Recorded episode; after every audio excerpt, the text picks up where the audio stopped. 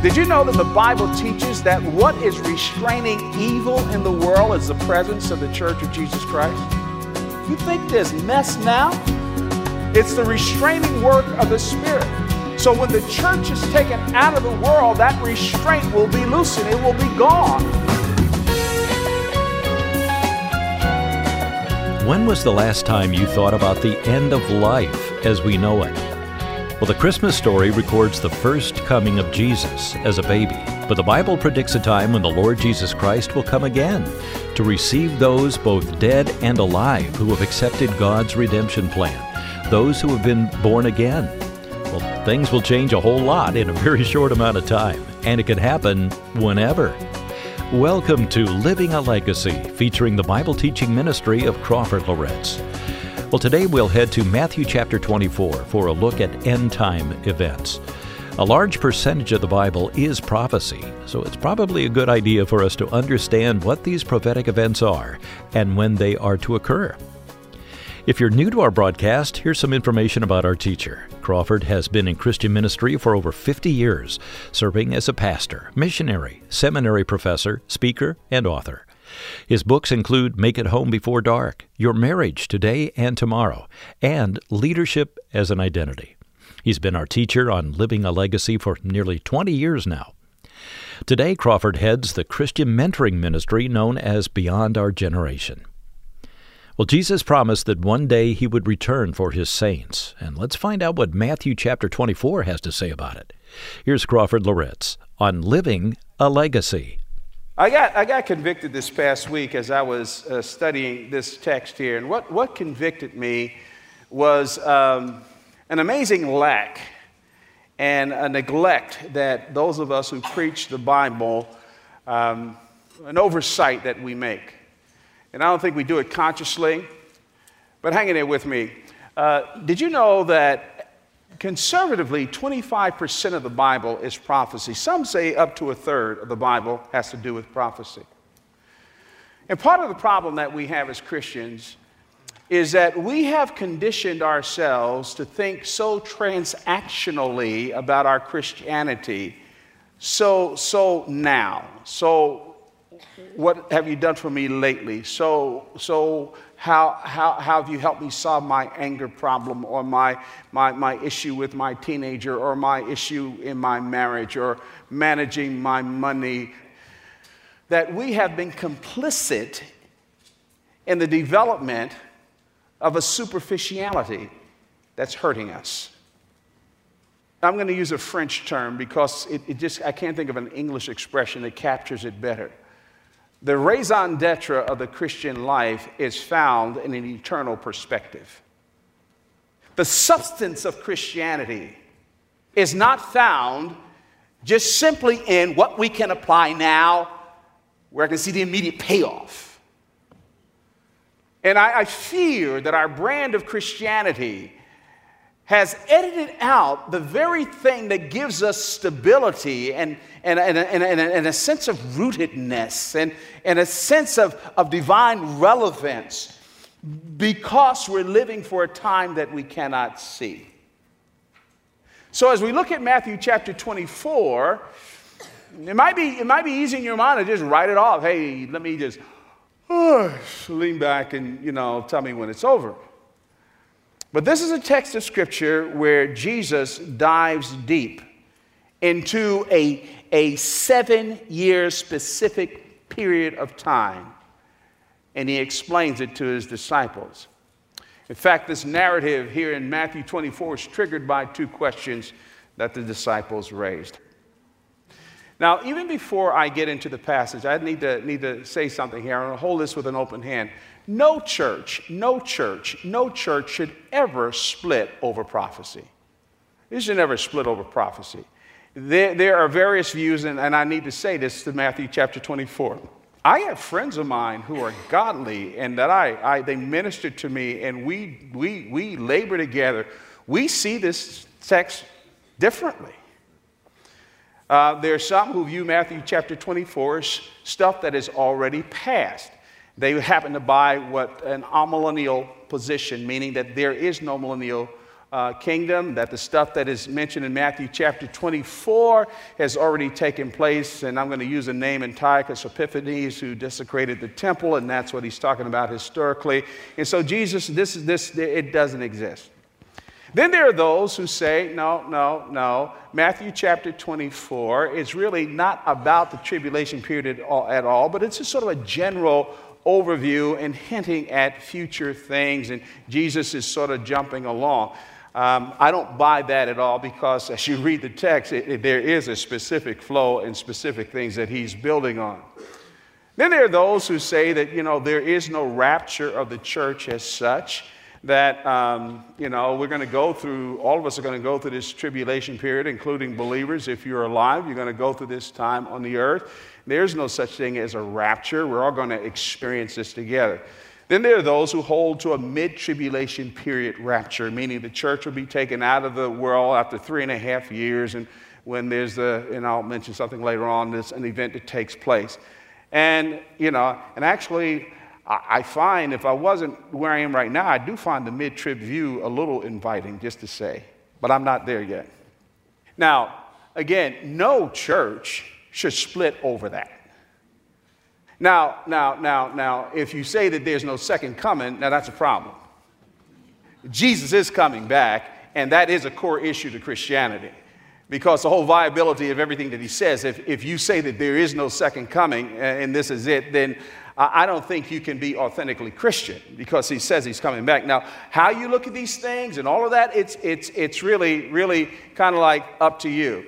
But since I have the microphone, I do have a view. Okay? and I'm going to share my view. And, uh, and I, again, I hold this a bit with an open hand. And I'm going to do something a little bit different today. Normally, after each of the messages I have near the end, I come up with a sense of application that, that I draw from implications from the passage. I'm not going to do that today because Jesus gives his own application in Matthew chapter 24. And uh, he, he, he tells us how to think about this by using three pictures at the very end the picture of a fig tree, uh, the picture of Noah, and the picture of a thief. And we'll get back to that later on. Now, the way to understand Matthew chapter 24 is that this is sort of God's trailer for future things, coming attractions. He's forecasting what is going to take place. And Jesus is actually comforting his disciples by letting them know no, no, no, no, no, God is not asleep at the switch. The future doesn't take him by surprise. He's not reacting to human history, he's orchestrating human history. And you need to hear that today. God is not reacting to the world, God is involved. And I didn't say initiates evil. But he knows exactly what's going on, and everything that's happening in human history is playing into the plan and program of God. Everything is playing into the plan and program of God. And so I think that's the way in which you have to walk through Matthew, Matthew chapter, chapter 20, 24. Now, Jesus is giving his disciples a specific glimpse into a specific time frame in the future. And as we look at Matthew 24, that's, that's how we have to think. He's talking about a specific time frame in the future. This is not a swampish text on bits and pieces of future things. Now, this is very specific in Matthew chapter, chapter 24. Now, again, the disciples ask a question in verse 3, and Jesus spends the rest of chapter 24 answering, not just, it actually asks two questions, answering those, those two questions. I want to pick it up in verse 1. It says, Jesus left the temple and was going away when his disciples came to point out to him the buildings of the temple. But he answered them, You see all these, do you not? Truly I say to you, there will not be left here one stone upon another that will not be thrown down. And again, if you're familiar with history, uh, Antiochus Epiphanes in AD 70 destroyed the temple. But clearly, as you walk through this text, that's not the destruction of the temple that Jesus is talking about because the temple was rebuilt and will be rebuilt in the future. He's talking about a desecration, a prophetic word, and I'll mention this later on from Daniel chapter 9 that will take place during this time of great tribulation. It is the seventh week, and each one of those week uh, days represents a year. And so there are seven years that he's talking about, and Jesus is speaking in reference to this, and he's going to come back to it later on in, in, in the narrative. Now, the question that they raise in verse 3 as he sat on the Mount of Olives, the disciples came to him privately, saying, Tell us, when will these things be? And what will be the sign of your coming and the end of the age? We handle age first. That term age is used to, to mean the end of human history at, that we know of and the beginning of God's judgment. Uh, the Bible calls that the day of the Lord. The day of the Lord is not a particular day, but it is an era. It is that time right, right after, beginning with the rapture of the church and going through the millennial kingdom. That is the day of the Lord. Huge chunk of the day of the Lord deals with judgment. So when they talk about the end of the age, they're talking about the beginning of the reign, the beginning of retribution, the beginning of judgment, the beginning of the day of, of the Lord here. So they raise a question. I want to point out something. I share with my friends who want to use this text as to refer to the church. I say, show me the church in the passage. Uh, historically, the church doesn't exist yet. It, it, doesn't come into the world until after the resurrection of Jesus and Jesus is ascended into heaven after the day of Pentecost. That is the inauguration of the church. So, this section has nothing to do with the church.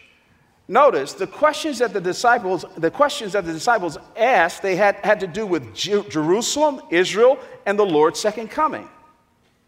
So, when we read terms, and I'm going to define this like elect here or taken here, those are not phrases uh, meaning taken out of the world, meaning, meaning the rapture of the church. It, it, it, has, it has to do with what's going to happen during a specific period of time. Matthew 24, Jesus is discussing events that will take place during the time of tribulation, seven year period. And if you don't read it that way, the way in which the author, I, I, in the way in which Matthew outlines it, you're going to come up with some real interesting, interesting conclusions. So let me just summarize something, and because it's important here, bear with me. Uh, what will take place? As a church of Jesus Christ, uh, we could be taken out of the world before I finish this next sentence. Nothing else needs to take place. There's no other signs, there's nothing else that needs to be fulfilled. We could be taken out of the world, raptured out of this world before I finish this next sentence. And so when the church is raptured out of the world, is taken out of the world, also the indwelling presence of the Holy Spirit is taken out of the world. Did you know that the Bible teaches the, that what is restraining evil in the world is the presence of the church of Jesus Christ? Did you know that? What's stopping all hell from breaking loose? You think there's mess now? What's, what's, what's keeping the lid somewhat on the evil that's happening in the world is the presence of the Spirit of God. That's what Thessalonians is all about. It's the restraining work of the Spirit. So when the church is taken out of the world, that restraint will be loosened, it will be gone.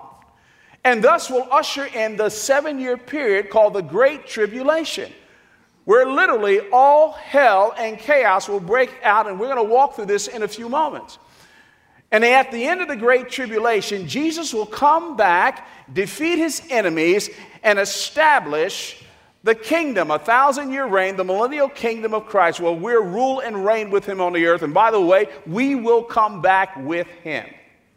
So that's sort of a brief summary. The slice of the pie that Jesus is addressing, the segment that he's addressing here, is not the rapture of the church and not even the details of the millennial kingdom. He is talking about that time of judgment called the Great Tribulation. Now, you know, uh, as you walk through this, this passage, I'm a very simple person. I was trying to say, okay, what is the movement of the text? I don't have a fancy outline, but it is masterful how Jesus delivers this discourse. Masterful. If you look at it in terms of the flow of the narrative, you'll discover that Jesus really is outlining the three periods of time during the Great Tribulation. He's outlining that, and it's sequential right here in the narrative. He, he talks about the beginning of the tribulation, the middle of the tribulation, and the end of the tribulation. First of all, he talks about the beginning of the great, the great tribulation. It is marked, the beginning of it is marked by pain pain. Look down at verse 8, if you will. All these are but the beginning of the birth pains. It's like a woman going in labor. And throughout the scriptures, and I'll just give you two passages, throughout the scripture, labor pain is a picture of tribulation and judgment. Uh, Isaiah 13, verses 6 through 11, 1 Thessalonians chapter 5, verse 3. Uh, this period of time is called pain, labor pains, and rightly so when you think about the picture. Because what is, going to, what is going to happen, it will give birth, if you will, to the dra- dramatic entrance of the Savior. Labor pains. Now, I, I obviously am not a woman, and I don't purport to know what labor pains personally are all about. And every time I complain about something that the doctor does to me in my physical exam, my wife says, Shut up. you know. But uh, I, I, do remember, and I, I, was thinking about this this week. My, my, my son, oldest son, shares a birthday with me. We were born on February 11th, and I just just this past week I was thinking about. Uh, I remember, you know, vividly the night that we were supposed to go to hospital with Brian. It, it's the evening of February 10th, 1973. We're in this little apartment in Norristown, Pennsylvania. I was, I was kind of like studying for this little message I was to give the next day for this youth thing that I was speaking in. Well, we lived about 40 minutes away from this place called Media, Pennsylvania, Riddle Memorial Hospital, where Brian was born. And, uh, and the doctor had told us that uh, when the labor pains, so I told Karen, when the, when, when she, contractions are 10 minutes apart, get moving toward the hospital.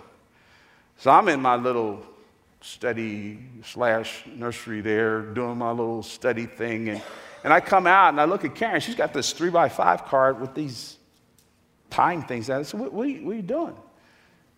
She said, I, I, I think I'm in labor. I said, You think you're in labor?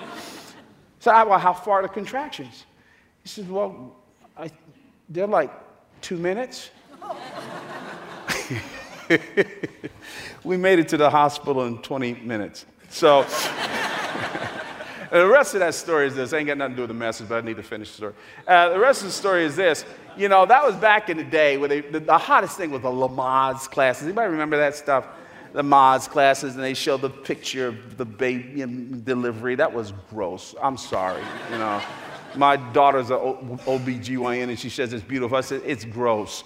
So, but I had gone through all of that and I was like, dropped Karen off. By the time I got finished signing, I was excited to go up there. I put my little stuff on. I get up there, and before I can go in, the doctor says, Congratulations, you're the father of an eight pound baby boy. Our first response was, All those Tuesday evenings? labor pains, labor pains, labor pains. And the, the, the tribulation is going to begin with labor pains. Pain will dominate that period of time. That's the operative expression. Pain dominates that seven years. Excruciating pain starts off gradual, and then it escalates into a mess. The second thing that will describe the first part of the tribulation will be the escalation of problems. That's verses 4 through 13. Don't have time to read all of that, but I'll click them off the nature of those things. Jesus says there's going to be religious deception like you would not believe. People are going to just be confused. They're going to be buying all kinds of stuff. They'll be gullible because of the increase of pain. There'll be wars breaking out all over the place. Nothing like what we see right now. You won't even be able to respond. You won't even have any game plan. You're talking about being straight. Everywhere you turn, there's going to be wars and conflict taking place. Thirdly, there are going to be famines. We're going to be running out of food, running out of water, running out of all of these things. It's going to take place in the first part. There's going to be deaths, martyrs, worldwide chaos. That's verses 10 through 13. Systems will be non existent, governments will be collapsing. Nothing will work consistently. By the way, it's setting the stage for the Antichrist to come. But not only will this be a, a, time of pain and the escalation of problems, but it would also be a time, believe it or not, of unprecedented proclamation of the gospel. Verse 14 says, And this gospel of the kingdom will be proclaimed throughout the whole world as a testimony to all nations, and then the end will come. Listen to me, listen to me, listen to me. Listen, this is a verse that's been quoted and taken out of context. I've heard it quoted at missionary conferences. In fact, I've seen this as the theme of missionary conferences. I've heard preachers stand up and say stuff like, and I've read books where guys have written books and chapters on this verse talking about the unfinished task and that before Jesus comes back, that means that we've got to we've got to share the gospel with every person around the world. Newsflash, newsflash. This does not apply to us right now. There's not another person that needs to be won to Christ before the church is raptured. Be very careful of taking a verse out of its context here. He's not, he's talking about a period of time here. What he's talking about is what will take place during the Great Tribulation period. It's going to be a time of the unprecedented spread of the gospel. Really, really, the commentary on this is Revelation chapter 7, verses 1 through 8. During the Great Tribulation period, there are going to be 144,000 Jewish evangelists. And as you read that text, what takes place, the ellipsis there between verse 8 and verse 9, is that there, there is a number, a crowd that no man could number. The, the, the Great Tribulation period is going to be one of the greatest, the greatest times of evangelism and response to the gospel ever in the history of the church. And so, what, what, what Jesus is doing is that is saying is that while this demonic antichrist is thinking that he's ruling supreme and defeating the purposes of God, even during a time of judgment, I'm going to get glory. And so, when you read that, that text, that this gospel of the kingdom will be proclaimed throughout the whole world as a testimony to all nations, and then the end will come. Yes, the end will come after the seven years after that gospel of the kingdom is proclaimed. So that's the first part. And Crawford will get to the middle part of the tribulation, verses 15 through 22, next week. You've been listening to Living a Legacy, featuring the Bible teaching ministry of Dr. Crawford Loritts. As Crawford said, many believers hold various positions about end time events, but we can all be unified in this Jesus is going to come again, and we need to make sure we're living our lives so as not to be ashamed should he come today. We're always grateful to hear how God is using these messages in your walk with Christ. Here's an email from David. My life has been transformed by the sermons of Dr. Loritts. I can't thank him or your team enough. I had spent my life as a believer on the fence, so to speak, and had never had the point driven home of being a truly dedicated believer, as well as a true role model for my only child, my daughter. I have joined a church and am learning how to be a great father. Thank you so much. Wow, so great to hear how God is challenging and encouraging listeners with the truth of His Word. And we'd love to hear from you too. Here's our email address legacy at moody.edu. Legacy at moody.edu. Just a couple of sentences would be a tremendous encouragement to us. Crawford's messages are available to listen to again on our website. Visit livingalegacy.org. Thanks for listening. For Crawford Loritts, I'm Bill Davis. This program is a production of Moody Radio, a ministry of Moody Bible Institute.